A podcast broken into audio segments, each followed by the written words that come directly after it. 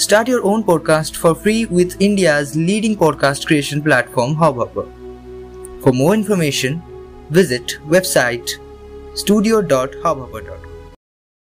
तेज आंधी और तूफ़ान इस सूरज और चाँद को घड़ी भर के लिए छुपा तो सकते हैं लेकिन हमेशा के लिए उसे छुपा नहीं सकते बस वैसे ही हमें उठना है हमें चलना है हाँ मुझे चलना है हाँ तुम्हें भी चलना है इम्पैक्ट हम सबको चलना है एक नई शुरुआत की ओर। फ़र्क नहीं पड़ता हालात कैसा भी हो, चीज़ें कितनी भी उलझे हुए क्यों ना हो। बस अपने जहन में एक बात को बसाना है। हाँ हमें चलना है।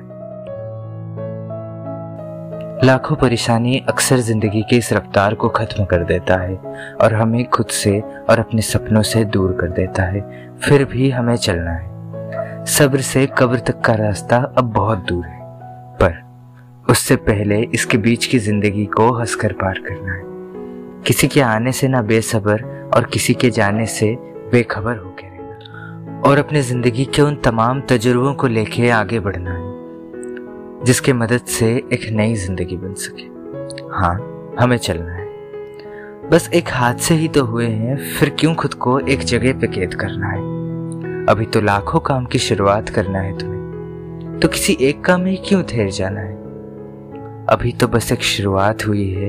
मेरी ज़िंदगी का तो क्यों इन उतार चढ़ाव से नज़रें दौड़ा? मसले मुश्किलों से भरी इस ज़िंदगी को अब एक नई दिशा की ओर ले जाना है।